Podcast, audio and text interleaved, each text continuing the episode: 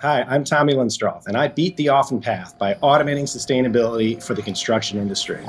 Why should every building be green? Well, not in color, but you know what I mean. Buildings, both commercial and residential, account for about 40% of annual CO2 emissions.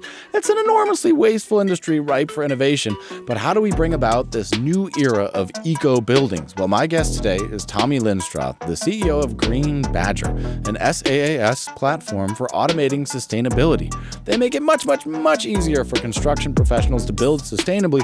It's a clever approach to an important sector that we don't often think about. Oh, and these buildings can dramatically lower your monthly energy costs as well, so you'll benefit individually. It's an incredibly cool concept. Joining us now is Tommy Linstroth, CEO of Green Badger. I'm Ross Palmer, and this is Beat the Often Path.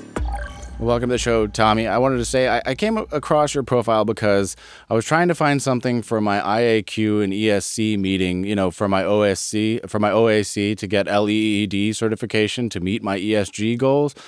Uh, th- those all mean things, right?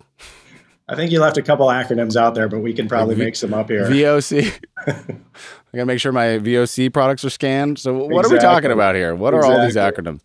all these acronyms are various sustainability components of the built environment or very specific to uh, the construction industry as they're trying to incorporate sustainability. So they all reference either product attributes or types of inspections or types of best practices that the construction industry should be considering or are actually implementing throughout the course of uh, building a house, building a building, building an airport, whatever they might be working on. Well, we, we say the word should, but wouldn't it be better if they just ignored all of that and just did nothing or did things the way they've always been doing them? yes, exactly. You should never progress, never move forward, and never change I, your I practices. Mean, hey, Sit on your hands, and life, ignorance is bliss, right? Life yeah, is good. that's the American dream. And we're off to the races. Everything we've ever done was perfect up until now. Everything we have as an idea that's now is worse. That's my general philosophy in life. Uh, I'm sure you share that belief, though. Unfortunately, that doesn't work for my uh, my business model here. So I need okay. things to change, right, and in so fact, the more they change, the better it is for me. Okay, so what is the problem? What's going on? Because construction, we have a dim understanding that it's a very wasteful place. A lot of stuff. It's a black hole sometimes. So how did you end up in this particular niche, as it's called, and why did you make this particular product?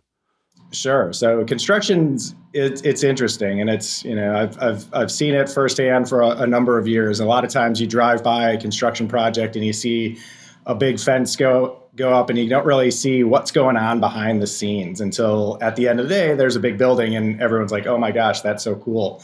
Um, I actually came you into get yelled at by people with hard hats from sometimes. Hey, exactly. Hard hat vest. Most often, your experience is them holding a stop or a slow sign as they're having yeah. a train coming across uh, a crane coming across the road, and you're just like, I'm just trying to get to the grocery store, I'm just man. Trying to get to work.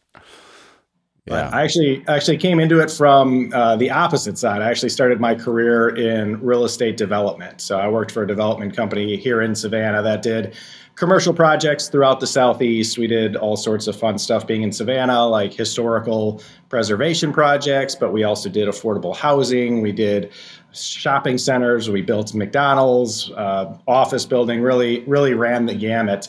And the, the interesting thing for us was that we had committed that we were going to do that all as sustainably as possible. We wanted those buildings to be green. Uh, the company felt that way just as an ethos, but we also thought it was a very strong business case. It made us have unique products on the off on the market.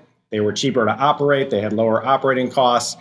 Uh, and frankly, you had a lot of uh, progressive brands that found that very attractive. So it actually could make those spaces easier to lease. So I lived really on the owner side where we could dictate what we wanted. We wanted these materials, we wanted these products, we wanted things done this way.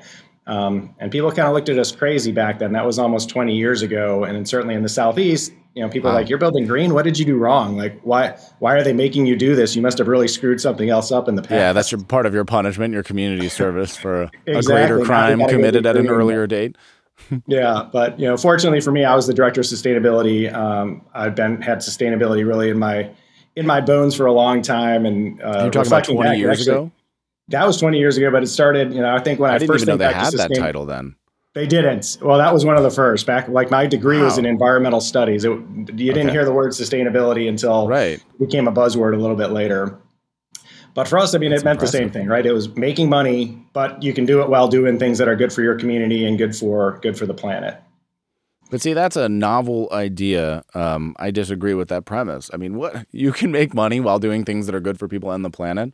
No, come on, that's impossible. Yeah, it's crazy. And I look, I look back because people always ask, how did I you know, sort of get interested in this? And and there were two things. One was when I was a kid, we went to all the construction sites because they were building all these houses up out where we lived, and I'd go through all their their dumpsters and pull out all of their soda cans. Uh, and take them in and recycle them. And you get 20 bucks as a kid. It's like, oh my gosh, it's heaven on earth. You know, you go hit that candy aisle and you're coming home a, a rich man. And so, no you know, that's kidding. the earliest instance. I wasn't doing it because I cared about recycling or cared about the environment at the time. I did it because I wanted that on my pocket full of candy, right? Uh, but in the end, you know, it's the same thing. I made money, and it was actually doing something good for the environment, and that sort of set me on a on a path that I'm still on here today. That's so cool. So you were very industrious from a very young age. Um, what put you when you studied in school? What put you onto these concepts, or where did you realize that there was an issue, and where did you get the sense that you could potentially do something about this issue? So the issue really grew on me while I was in college. I went to the University of Wisconsin in Platteville, which is in the southwest portion of the state. I'm from Racine, Wisconsin, which is on the southeast side. So I had a nice three and a half to four hour drive. Um, and as I mentioned, you know, I grew up in in sort of suburbia, but I grew up playing in the farm fields in the woods. And every time I came back from college, there was less and less of it. And it was just another copy and paste subdivision was going up. And I was like, man, this, these places I played in as a kid are going away. I gotta I gotta learn more about this. So I was a junior at the time, so I, I couldn't do a full major shift, but I picked up a minor in environmental science and really had some classes on resource conservation that opened my eyes to, to what's going on out there. And it became a passion. And so I came out, couldn't get a job with a minor, so ended up uh, working, doing some business marketing. And after about a year of that, I was like, man, my heart is just really, I, I got to figure out what it is I want to be doing because it's not this. It's got to be something with with preserving, maintaining the environment. And so dropped everything, moved from uh, chilly, Racine, Wisconsin. One of my criteria, I was I'd had ankle surgery, and I was on crutches, and I was hopping, scraping my car in the middle of winter. I was like, man.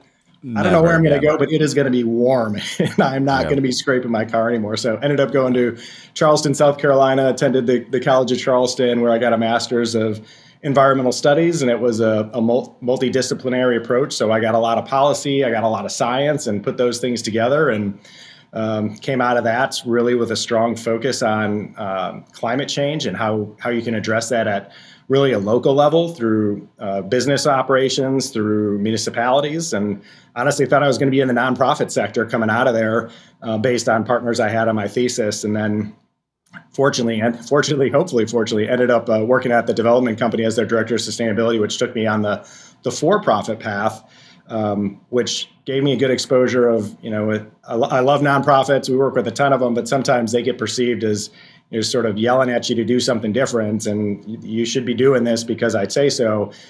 At the on the business side it's like we just put 30 million dollars into this because we think it's the right thing to do and people tend to listen to you a little bit more because it's like we are we're heavily invested like we believe this. We are we are putting a lot of effort to show that we think that this is the right way to do it and we're going to make money doing it and um, and it got it got a lot of interest and that really helped set the bar for how some of these developments could be done that's amazing. So you went to a lot of school for this. So do, can you pinpoint the exact moment in time in your schooling when you were brainwashed? Was it just a specific day, or was it more of a gradual thing that happened? Uh, because so the again, first, the first day at orientation, they give you this this mystery juice, and they don't tell you what it is, and just, it's bottoms up, and from then on out, you know, and then from then on, you're like, hey, your lips are stained green, and you know that that's it you know, but you, you touch on an interesting point. There's a few things that I think are very interesting about this a practical side of this industry and, uh, let's say, the more preachy side. And I think there are two sort of factions that are happening at the same time, and that's a, that's an interesting point. Like on the one hand, if I purchase an apartment, you've made sustainable apartment buildings, a small or a Fellwood, a sustainable Fellwood, and sustainable Fellwood too. If I get an apartment, of course, I like the idea of having lower energy costs because it's more efficient, or the the heating is better, the cooling is better, it's solar powered. There's a lot of advantages on a practical level. We don't like people yelling at us and telling us what to do, and we're in this interesting place, I think, politically and also with just the world, where some people feel very put off by being yelled at about some of these issues like climate change and they get very bothered by people who bring it up. But on the other hand, there are certain practical aspects of this that everybody seems to appreciate, and that does seem to be, to me, very popular. Have you experienced that? And like you said, when you put your money where your mouth is, you see things a little differently. So, uh, what, what have you experienced in terms of pushback or embracing of these concepts in your career? So, it's, it's like you just said, it's one of those things. Nobody, do you want to have a an inefficient, unhealthy building? Is that where you want to live? Right? No doesn't make any sense, right? Call it green, call it efficient, whatever you want. To me, a lot of it's about the messaging, and I, you know, I'm a firm believer in climate change, and you know, I think uh, I've spent a lot of time on it. But if you don't, you know, I'm not, I'm not going to change your mind. I mean, that's the thing, right? You're, it is politicized. Right. You're, you're either one side or the other. So I can, you can yell True. at me, and I can yell at you, or, or we can change this, change the frame of it. And it's to me, I did that a long time ago, and it was I didn't want to argue about it, but I could tell you that, look, do you want to have your lower utility bills? Do you want to save money? Do you want to be in a high performance healthy building or a low performance unhealthy building? Do you want healthy air quality? Like when you frame it like that, I mean, I don't care. All of those will result in lower greenhouse gas emissions, but it's right. also going to give you these other things that you will appreciate and benefit. And, and who cares if, if I'm wrong and it's not an, and climate change isn't an issue, but you still have a healthier building and are spending less? That's still a good thing, right? Right? Like hopefully, maybe, maybe that's what it takes. I don't know. Well, I'm more and more inclined to agree with you because the internet has shown us that those arguments are meaningless and that you can they can go on forever. You can type and type and type on Instagram, on Twitter, and you're not really getting anything done at the end of the day. But I think the way you've done it is a much smarter approach.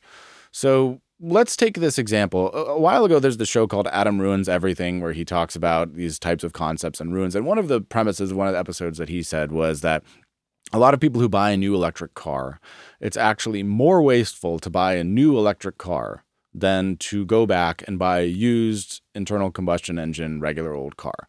Uh, basically, that a lot of people, the premise is wrong. So, do you think it makes sense then for every building to be updated to be more energy efficient and more compliant with these new standards? Or is that cost greater than the potential savings of updating a building or a home or whatever? Well, as with everything, it depends. The fundamental issue tends to be that the people who benefit of the utility savings are not the people who actually own that house or that building, right? So you're asking a landlord to put a bunch of money in and see zero financial results. You know, I'll give an example. One of my one of my former employees, because we we benchmark our environmental footprint and all that stuff. And so since it was work for home, we said, well, you know what, let's look at our home energy use. And you know, she had the smallest house. Uh, she was young, you know, out of college, and compared to you know, I've got a family with kids, other employees do too, and you know, they've got bigger bigger houses. And she by far, because she was renting this old house in Savannah, Georgia, that had no insulation and no air sealing had like triple to quadruple the energy bill that anybody else had, right? And it's like, my God, I can make, you know, my new house. There, there make one new house and it can be totally off the grid. But if there's a hundred of these leaky old houses that are just sucking up resources, it's like that. That is a problem you got to address. And this poor person was paying three hundred dollars a month in, in electric bills, and I'm paying forty dollars a month. Like that's not that's not cool.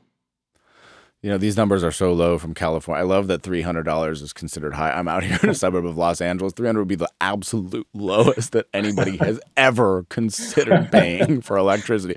That would be like, oh my God, what a cheap month. And that's another uh, reason you see more progressive stuff in California than you do in Georgia. It's too cheap. It's so cheap here that people don't have the incentive to waste. Yeah, yeah, that makes sense. That's an interesting point of view. I hadn't thought about that. Uh, okay, so you get into this line of work, you recognize these problems through extensive study, you've been on the investment side, and then you decide to build this building. But again, it's a very we, we threw out a bunch of acronyms. Again, we could, we should probably shed some light on what some of those things mean, like IAQ, ESC meetings, all of that. Um, but what was then your thought of okay? People are trying to become compliant, but they don't know how to become compliant. What is this uh, LEED certification? Where did that come from? And how did you recognize your specific path in this because to me, it's very narrow. I get it when I see it, but it's just so narrow that it's hard to imagine that somebody's just sitting there flipping through a book and saying, that's what I want to do with my life. Sure. Well, after doing it for the development company, and we use LEED, which is uh, an acronym. It is Leadership in Environment, Energy and Environmental Design, and it is a third party uh, certification from a group called the US Green Building Council. And so it allowed us as a developer to say, look, we're not just telling you it's green because we put in one good light bulb. Like we actually have a third party verification, you know, like JD Power for your car, right? You want to see that stamp that your car is safe and all this good stuff. LEED basically does that for a building so that we can communicate to the market that we actually did these practices. And so we use that as our benchmark. It's actually widely used. Any almost any publicly funded building, any federally funded building requires it. Two thirds of states require it. 95% of Fortune 100 companies require it. So the industry has basically adopted this as their uh, check mark for their buildings, and so it's built an industry around it. And so I moved into from development into being a consultant and helping others implement these standards. And what we found is it was a lot like uh, after you get through the initial slug, there's a lot of accounting basically, and you and you become an accountant, and you're tracking. You, know, you got a box of receipts from your construction over three years, and then you've got to fill out your 1040 for your taxes just right, and hope that you don't get audited. So LEED certification is sort of the same way. You've got to track all of these processes and practices that go on at these crazy job sites for years, uh, and then hope that you don't screw something up. Because if you don't, by that point it's a contractual obligation and you know then you get sued and litigated damages. So there's there's there's some consequences for screwing up. Sounds like and a so lot of every, fun. everybody myself included was doing this by hand in these big crazy spreadsheets. And it's like my god the the opportunity for error was just so huge. And so really i just started looking for a solution for myself in the 15 or 20 projects i was working on and there wasn't one. And so then i started looking at well what could we do to try and make this process easier that we could do it well and at a job site just so that you can know is this can of paint healthy or not healthy? You can scan the barcode. So we actually built a little prototype that you could just scan a barcode on a can of paint and it would say yes or no. And once we had that it's like my goodness if we can do this you know we can manage IAQ which is indoor air quality. We can manage all of the materials. We can manage ESC which is erosion control the the orange fence you see around the perimeter of a job site. And we can take away these clipboards these manual inspections these massive spreadsheets that get tracked for years. We're, our software is being used on LaGuardia, which has started, you know, no way, almost eight years ago, right? And it's going for another like three more years. And can you imagine tracking ten years of construction in a spreadsheet after hundreds of people have came and joined that project and left that project, and you know, it, it's just a nightmare. And so that sounds like the worst thing I can possibly comprehend. right. So we built what is basically a TurboTax for LEED certification. It's just one central platform that was a very acute headache that I had that I was living in, and I wanted that headache to go away, and there was no no Advil for it, and so pivoted from consulting once I had the prototype and said, look, I'm on 20 projects a year. We could be on 2,000 projects, 20,000 projects. Like let's let's get this to the industry because as I mentioned, like for our contract, the contractor, the construction community, this is not optional at this point. Like if they get a project that has this, it's in their document it's in their it's in their contract they've got to do it. And they can either spend hundreds of hours tracking all this stuff in spreadsheets or they can use a software solution to try and automate it. And so really that's that's where we found our sweet spot of try uh, this is a headache that a lot of a lot of people have. That's brilliant. So when you talk about scanning these products does that mean you have a massive database of hundreds of thousands of products? And did you have to build that manually yeah, we built it manually and through some partnerships with some of the manufacturers and some of the certification agencies that are out there. And now we continue to continue to do that as well as we crowdsource now our project teams. If they find something that's not in there, they can post it up for review and we can say, yes, that looks good. Let's approve it and put it in there. But it it, it took a while took a while to get I can get it up. I can't imagine. Especially if somebody uses a weird neon spray paint. You say, oh, whoop, no, that's not in there. Uh, it's also horrible. So, uh, what a brilliant concept what are some of at a high level what are some of the most important things to make a building become LEED certified? What are some of the most critical components there? So LEED is good because you know back when i was starting out the only thing i ever thought about was was energy efficiency and that's a huge component of this but it makes you think of other things like how are you siting the building? Like where is it? Does it have access to transit? Does it have you know ability to, to infiltrate stormwater on site or are you just schlepping it all off into the drain? So you know it really makes you look at site constraints. It makes you look at the water efficiency of the building how much irrigation if any is required. Certainly the energy is a big component um, really where we live pretty heavily is the material selection and our you're, you're putting a material in place that's going to be there for 50 or 100 years like are you picking the right one are you picking the one that's not going to off gas toxins into the employees for the next year? Uh, and then finally, the indoor air quality. Again, are you are you going to provide them with proper ventilation, especially you know coming out of COVID now. It's a big thing of making sure these unventilated buildings can get fresh air in and, and disperse things in in a way. Um, you know, I, my first job out of college when I took before I pivoted, I was in a one story cinder block building. I shared an office. I had no windows. The acoustics were terrible. I was staring at a cork board and my my weird little iMac at the time. It was the colored iMacs is what we had with the oh, mouse that awesome. didn't have buttons and that's sucked. awesome. And I was like, yeah. God, I dreaded coming to work, you know. And then you go somewhere where you've got windows and fresh air, and you don't hear everything. And it's like, you know, when you look at one of the big things they talk about in green building, it's it's productivity and saving money on your electric bill is good, but your number one expense of a company is your people. And if they're even a tiny bit more efficient at work, like that return is is humongous. And I can tell just from my own experience, like when I walked in there, I went from smiling to like, oh my God, here I am again in this office with no windows. I mean, it could have it could have been storming out. I would have had no idea, right? It's like it, was sunny when I went in, it was dark when I came out, and whatever happened in between. And so it, it gave me very firsthand experience to really say that yes i mean i can i can tell you there's crap work environments and there's good ones and you know if you have a good healthy one it's it, it should make you more a little, a, just even that little tiny bit better at your job or you're taking one less sick day because you just dread going in there. And you know that that that is going to have a positive impact on the bottom line. Like yellow light bulbs brown cubicles no natural light. This is yeah flickering you know you see yeah. these things coming down lights got, buzzing. So that does bring up a point, though, because I might not have thought that sustainability or, let's say, certification or certified buildings would also be aesthetically pleasing on a human level. Are those two things separate, or is it generally the case that if a building is compliant, it will also be a better space to be in? Do they have to be they don't have to be. There can be, you know, you could have a really, really terribly ugly sustainable building. You know, you could make the argument that, hey, if we don't put any windows in, our air conditioning load's gonna be a lot lower because we don't have all that heat gain coming through. Let's not put any windows in. That's um, what's gonna happen when AI is in control, by the way. They're right? make Let's that make kind of the most efficient building. All right, human, here's your building. Here you go. Here's your um, rule. Eat your. So I wouldn't say they're directly related, but I will say the things that are related to it are things like making sure there's proper ventilation, making sure that you're not using, uh, putting in a bunch of furniture that's emitting formaldehyde. So there's a lot of things that, regardless of the the aesthetic of the building, there's just things you don't put into green buildings that go into things. If you're just picking stuff off the shelf at Home Depot, um, that'll have a, a better effect for the occupants of that building. Makes sense. So if I have an older house or people who are living in something that's built 100 years ago, 70 years ago, what are some, aside from asbestos and those kinds of things, what are some of the things that they might have that they don't know that aren't super great aside from just leaking heat and you know air conditioning out the window. Le- leaking heat and air conditioning is a big one. If I was to do anything, I'd say go spray foam all of those homes and and and stop that energy from literally just infiltrating out. Um, you know, it depends how long they've been in. A lot of times, these things, when you put it in, if it's 100 years old, if they had bad stuff, it has probably emitted its, you know, over the course of events. Something like asbestos or lead those are two big ones that are not going to go away, and those will be there until you remediate them. But I mean, it's even today. If you go to Home Depot and pick a can of paint, you know, you mentioned VOCs. VOC stands for volatile organic compound. The the quantity of those, those are all as they're benzene, toluene. They're all sorts of things that don't sound good to, to breathe.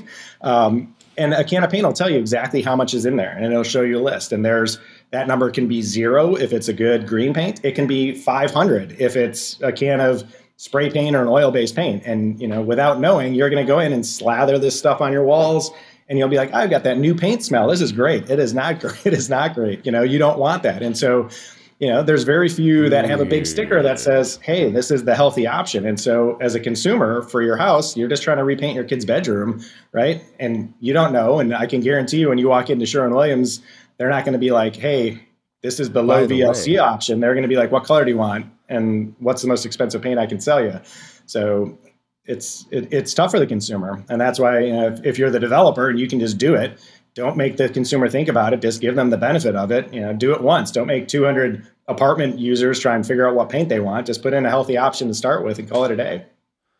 Makes perfect sense. And you touched on earlier that when you've got a situation where there's a landlord or somebody's renting, a lot of times these things are seen as a cost that is unnecessary. And of course, if you own your own home and these are your values and you have the disposable income, yes, you can invest in solar panels and all of these things.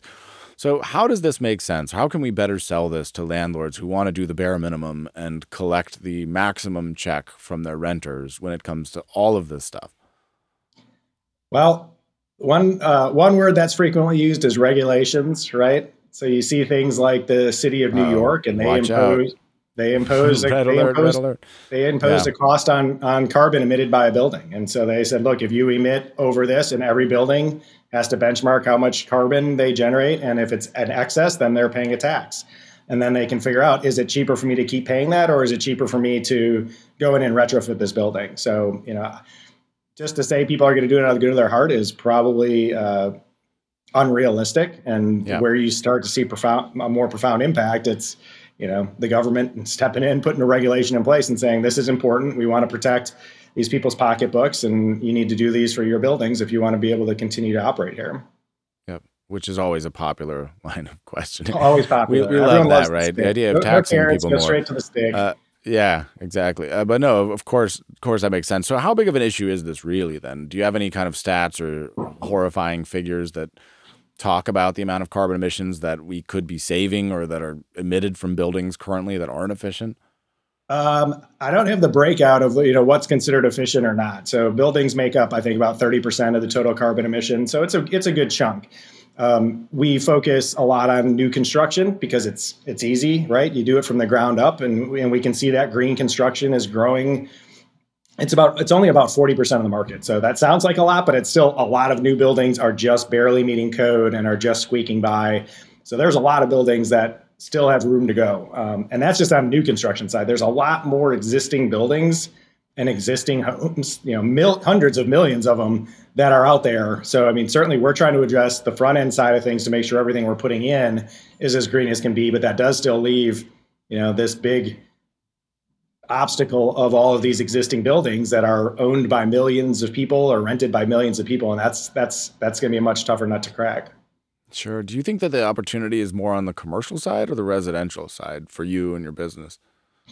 For us, it's on the commercial side, just because it tends to be a, a, a lot more players in that side of things versus uh, on the we do a lot of multifamily, but not a lot of like low rise or single family, and that's that's just who our market has always been. So I think there is still opportunity on this on the residential side, on the single family side. There's obviously you know millions of, of homes that are getting built. The requirements are just a lot different than a, for a commercial building. So like what what we the solution we provide is just not adapted yet for that single family marketplace. Got it. And with the small units that you have done in Savannah or that area, have you been what is the selling point then for the end consumer? Do you just say that it's efficient? Do you mention any of this stuff in the listing itself or is it just you might save money on your bill if you live here versus the apartment down the street? So most of the residential that we personally did was affordable housing, and so you really had a, a built-in audience that was just doing nothing but benefiting from the lower utility. Like talk about the people who need the lowest utility bills; those were the ones. And what happened was uh, we were able to demonstrate that. You, I mean, my gosh, if you can build green affordable housing, there's no excuse not to build anything green, right? Like we really wanted to use that as a demonstration that if you can do it where people are trying to build, you know, as as as as inexpensively as possible and you can still do all of those great things like why is everybody not doing this? So for them i mean that was certainly part of the selling point because you know that that segment needs needs as much assistance as they can get. Certainly when we were leasing other space there was the multiple attributes. The energy savings were typically the biggest one. Most of those spaces were uh, the tenant was responsible for their utilities, and so you know they're they know their operating margins coming in. They know what they do in their other stores across the country, and if we can do better than that, you know that's that's straight to the bottom line. Um, and then a lot of it just came down to now what we see more of it's just company requirements. Like you've got to be able to have for us to lease from you, your space has to be green or your space has to be LEED certified. And so, as a developer, if you're not doing it now, you're at a competitive disadvantage. The, the U.S. General Services Administration, they're the largest leaseholder of, of office space in the U.S., and they require that any building they go into has to be LEED certified. And so if you're not, they're just not going to lease in your building. You're, you're not even up for consideration. And so, you know, is it worth the investment to make sure that you have that opportunity? I mean, part of our risk, our argument, or you know, just rationale as we talk to people is is your opportunity cost, right? Like, it, you, you really doesn't cost much more, if anything, to go this route. What is the downside of doing it, right? The downside of not doing it can be big. Yeah. You could not sign a lease. You could you could miss out on potential clients. What's going to happen if you do it? And what possibly negative could happen, right? If you can do it for similar cost or at the same cost, and you just got to restructure it a little bit, a little bit. There's there's just not a there's not an argument to say no, we, we shouldn't do that. I don't I don't want to be able to lease to as many entities as possible. I want to restrict who my customer base is because I don't want to do this certification. I mean, to me, yeah, that's a business decision you can make. I mean, I wouldn't make it, but mm. that you know, risk risk avoidance. Yeah. And I love the idea, the sneaky idea of having these practical reasons be how change gets done. I think it's just so much more brilliant than yelling. It's it, it works so much better. And you mentioned earlier, I mean, you've been doing this for decades you're in a place that is, let's say, not known for being progressive environmentally. And I'm just going to be very uh, honest about this, probably demonstrating my own ignorance. But how is it to operate in this space, or how has it been in Georgia, in the state? Do you think things are changing where you are? Do you think that there's enormous opportunity where you are? Do you seek to go somewhere else? I'm just curious about how your geographic location plays into your own personal journey. Sure. I think uh, you know coming up through the development when we were when I was working for a developer, there was a lot more running our head in the wall. Like Savannah didn't have recycling when I moved here, and it was it took a lot of people lobbying just to get a curbside recycling for our house. Like it was just you threw everything away. It, it was terrible. And it, again, part of our argument was, you know, what is just the perception when people come vacation here? Are they going to look at you and see you throwing all this stuff away and be like? Why would I come back to this city? You know, maybe. What's the cost of getting this program going so people don't or so that businesses don't want to relocate here? So i think we definitely fought through some of that. I think we've seen a lot of positive growth you know in the last decade where uh, the perception is you know it's not it's not california right? Uh, and it's certainly not going to be but it's it's definitely better than it was. And there's a lot of great initiatives going on at in the in the at the municipal levels to drive sustainability. Uh, even at the state level, they now have requirements of sustainability in all affordable housing. So I mean, you've seen a ripple effect where it's not just one development in Savannah. Now it's everything going up in Georgia is incorporating sustainability. So that's awesome. Uh, if any, if anything, it goes back to how we started talking. It's it's really helped me figure out how how how important messaging is, right? And to not just right stand on the mountaintop so and yell because that's what I believe. But you know, be flexible, so adapt right. to the market and the uh, audience you have because you can get the same result, right? I don't have to convince right. you that the sea level is rising. I just need to convince you that you like saving money on your utility bill right. and you don't want to die of inhaling chemicals from paint. And if you can agree on those, we get to the same result, right? And it's, a know, big if. It's a big if. But that's it's so brilliant. I've often had this question. Have you ever seen the movie? It was on Apple TV called The Banker. I don't know if you've watched this. It was such a fascinating tale mm-hmm. of, a, of a black entrepreneur in California. And he, through incredible ingenuity, rises through the ranks. He becomes wealthy in the state of California doing uh, real estate, basically, just buying up buildings and selling. And, and he builds a little mini empire. It's, it's fascinating. And then at some point, he decides that he's going to go to Texas. And he says, I'm going to go to Texas because there's even more opportunity there of course, kind of ignoring the fact that the climate was very, very different. And if, it ends up getting him put in jail. It ends up falling apart for him. And part of me watched that movie and it just thought, why did you go to Texas, man? And again, this is just me being very honest because if he had stayed in California, he probably would have never gone to jail. And all of these things would have worked out for him and he would have just stayed a rich person. So I'm always kind of torn between the idea of can you get more done in an environment that is historically more hostile to your ideas, or can you get more done in an environment that is more sympathetic? And I, I think that I can imagine an argument on both sides because, again, I'm glad that there's somebody out there that's petitioning for recycling, for example. Somebody had to do that at great effort and expense. Without that person, it never would have happened. So, how do you feel about that dilemma? Is it a dilemma? It is what because you think, hey, where do I want to be? Like, where do I want to base my company? Where do I want to put right. my people? And do I want to be, you know, somewhere that is that fits those values, or somewhere where where it may or may not? Um, that, that's one side of the coin. The other side is, you know, I'm not, uh, I won't proclaim to be the, the, the, smartest person in the world, and I love copying other people's good ideas. So what I what I love doing is sitting here where they might not have adopted things and going to go into New York and Portland and, and San Fran and some of these other areas and gleaning those good ideas and seeing has it worked and where else has it worked and is that something I can bring home with me? You know, and I do that from uh, my product. I do that for me personally, for you know my own health and best practices, and it's uh, it can be even if you're in an, in an area that might be slightly resistant. It you know you're you're not on the bleeding edge of it if you can bring solutions that have been tried and true, and maybe people just needed to you know, have some light shed on it, and they'll realize, hey, that is something we could do that's not not too crazy. So again, yeah, I can see both sides of the argument, but I will, I will say for a fact it has allowed me to uh, learn great ideas that other people are doing around the country and see does that make sense for my home community. I completely, completely understand that. And, you know, I'm at an age, I have a four year old daughter. I have a wife. Obviously, we live in California, one of the most expensive places there is. And of course, it's very tempting because a lot of other places in the United States are just vastly cheaper when I can get a home here for $2 million and that same home is $200,000 in many, many, many parts of the country. Those kinds of thoughts always weigh on you of, you know, yes, I love it, but is it worth it? Or could I do more if I just, instead of putting a down payment on a house here, just paid cash for a house somewhere else, maybe in Georgia, maybe Tulsa, Oklahoma, who knows where? Um, could you do more good? And I, I think, you know, as, as an entrepreneur, being on the forefront is good. Being in an untapped market is good. As a person, if you're constantly going against resistance every step of your life, that's probably mentally not so good. Yeah, for sure. I mean, it, it, that makes it tough. I mean, we, we chose to just let people figure that out on their own. So we're 100% remote. And we said, look, I mean, that's a personal decision for, for any individual to make. And yeah. uh, we we wanted to just say, look, figure it out for yourself. And I hear you. You know, when we look at other areas, every time I go visit California, I'm like, this is great. And then I go open up uh, Zillow, and I'm like, ooh, I don't want to go back to a one bedroom apartment. I like my house and my yard and my garage and all down. that stuff. My dad was just out here and he looked at his house. He's like, hey, that's a cute little house. What do you think that is? 400, 500,000? I was like, mm, try 2.4 million, dad.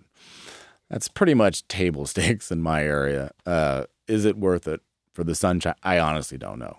I love it, but it's a it's a drug. Hotel California has more meaning for me as a song than it ever did previously. I'll put it to you that way. You can check out anytime you like, but you can never leave. I mean, wow, that hits my heart now. but maybe I'm just blind. I don't know. Um, but it's a fascinating subject, and I love your approach. So, how many years have you been doing Green Badger now? Green I mean, concept. We started conceptually in 2014. Really, okay. first in the market in 2016 was our first first a decade uh, paying customers. Okay. Uh, for you personally, do you think that this is something that you'll continue for indefinitely? Do you think that you might pivot to something else or sell this business? Where do you see it now? I mean, right now, there's still just so much more opportunity, right? And for me, yes, we want to make a bunch of money, but we think, you know, I personally believe sustainability is super important. And the barriers to sustainability is that it's difficult and that's expensive. And so Green Badger is built to to solve both of those issues. So yep. as a company, we are trying to break down the barrier so that yeah, I don't have to tell you that 40% of construction is green. All of it is. 100% of it is. The whole bar has been elevated and you know, that's that's part of my mission. So we're, we're, there's still a lot of work to be done. So we've got a lot of opportunity and I've got to put a lot more thought into that existing building marketplace because, as, as we just talked about, there's so many more old buildings out there. And if we can figure out how to crack that nut, a, it's going to be a windfall, and B, that's really going to have a, a, profound impact on on the environment as well. So I think I've got a lot of work okay. to do. Yeah, well, if anybody's poised to do it, it seems like you are. So I look forward to hearing about that solution in a few years if you want to convince my landlord to put in solar panels, feel free. Uh, I'm open to your ideas. Uh, so, what do you think the difference is between having a mission and having a career? How has that impacted your life? I've been fortunate, right? Like if you start your own company and it can support your mission and your life, you're in a good spot. It's it, it can be difficult when you've got to go buy into somebody else's mission and you're put maybe put your personal beliefs on pause. And you know maybe you go and you're working in a 10,000 person organization and you have zero zero say or influence. And that you know I don't know if I if I sold Green Badger or exited and you know, I don't know that I could go work in that environment again. I'd have to think long and hard about what those opportunities would be. So uh, you know I've been I've been lucky that for the last 15 years i've been able to even even my time at the development company though they espouse my my beliefs as well. So i've been able to live my mission through my professional life. Um, so I, I, consider myself fortunate and i try and uh, give that opportunity to our employees. I think every one of, of my green badger teammates would feel the same way. I think part of the reason they, they wanted to work for green badger is that you know they drank that same kool-aid that i drank and they want to work for a company that matches their beliefs and you know that supports them and and what they want to work towards and that we're all working towards a greater good but being able to live the live the type of life we wanted to. So i think uh, for, for me it was so far the two are the two are aligned and we try and make that opportunity for all our teams. How cool is that? Do you think that caring about these issues and professionally caring, working towards solving them. Do you think that that's a luxury or is that something that everybody can do? Uh, I've seen a lot of a lot of bad corporate culture, so I would say it's it, it might be a little bit of a luxury. I mean, I think the upside is that I mean everybody's got their own passion, right? So they it just takes that opportunity to find it. I will say that it's you know it can be tough if your passion takes you to the only company that's doing it is based out of Nova Scotia and you don't want to go move to Nova Scotia. Like what can you do? what can you do? So I think the I, I, I would say I'd, I'd, consider it personally a bit of a luxury, but I wouldn't say it's an anomaly, and I wouldn't say that there's zero opportunity. I think a lot of people, you know, you get stuck in the, stuck in your job and your career, and it, it's a it's always a challenge to change and pivot and go to a new position. And there's perhaps lack of security and there's a lot of unknown and it's it's safe to stay and do what you've always been doing and and that might prohibit some people from pursuing that. Um, but it's i wouldn't say it's you know not it's not a, a rare option. It's not a rare option yeah. Because i know that there are certainly some people who say hey you're caring about this global issue. That's a luxury. That's a privilege. All i can afford to care about is paying my bills this month so, however that happens, whatever corporation, whatever job, whatever industry, whatever mission I'm a part of, that's all that matters. Um, do you agree with that, or do you think that there are ways around that mindset that it's more of a mindset than a real? Situation? I mean, I'm not a psychologist or an anthropologist, so I'll, I'll punt a little bit, but I will say, look, if my kid wants to go work a minimum wage job, they could go work at REI or Whole Foods or somewhere, or they could go work at, you know, Exxon Mobil pumping gas, right? That's yeah. a decision of of what values do they support. And that's an opportunity for a minimum wage kid, 16, she's not quite 16 yet, but they can they can make that decision. So I mean, maybe it's not the same as as somebody, you know, in a smaller company where we're like extremely focused, because obviously if you're working at REI or Whole Foods bagging groceries, maybe you're not having like the hands-on impact of saving the world, but you you're working on that mission and you're contributing to that mission. And if that mission's aligned with your personal mission, yeah, you, you can you can make that choice. Yeah, I, I completely agree. And I, I also feel that. I think some people feel like they just take what they can get, but I also feel like a lot of people don't choose to follow the path either. I think there's a little bit of both. I think some people are stuck and other people just need a little nudge some people need a little nudge and they need an inspiration from a story like yours. That's the premise of my show is to try to say, hey, look, you can do this and you don't have to condemn yourself to a life of poverty. You can also make a business, you can succeed, you can be happy, you can thrive, and you can also solve these issues. I mean, that's the fundamental premise that we're trying to find here. And that's what makes your story so interesting to me. I mean, that's the exact lane that I care about. So can you take care of your life? And can you also do something to help this situation that we see, but maybe not everybody sees. Yeah, and, and hopefully, I mean, if we can serve as inspiration for one person, I consider you know consider this a win. I just it's it'd be really tough to think that I'm going to work for eight hours a day, five days a week, and like not have some semblance of of of having a personal connection to that mission. And I'm sure that is unfortunately the case for a number of people. But I would say, you know, let's you, should try and take that opportunity and find where you can get better alignment because it'll make those eight hours a lot better for you coming in Monday through Friday here. So, do you think for the younger generation, people who haven't yet started their career, it makes more sense to go to school for some of these topics or to just get aligned with a business that they believe in? What do you think the first step should be for somebody who cares about the planet, wants to do good, but isn't quite sure how, and they're at the very, very beginning of their career? That's that's the tough one, right? Because you go to everyone and it's like, okay, I need somebody who's passionate, and I need somebody who's willing to work hard, and I need somebody with five years experience doing it. It's right. like, oh, Dang you know, you're out before you start, and you know, sure. stuff we're even, we're starting to think about our kid in college, and to me, it still just boggles my mind that they tell you at 18 to go pick what you want to do for your career and and, and major in that in college. Like it's so difficult. I started in engineering before quickly pivoting to business. Like I had no idea. It's like you're good at math. You should go into engineering, and you know that that wouldn't have been a, a great fit. And but it took me getting there and, and, figuring it out. And it's really tough at 18 to know what to go after and and have your life sorted out. So um, I think the upside of today is that there's a lot more, and specific to sustainability. I mean, there's a lot more interest in it from the younger generation. You know, it was not taught in high school when I went to high school. It was barely in college, as we said. The word didn't even exist in the early 2000s.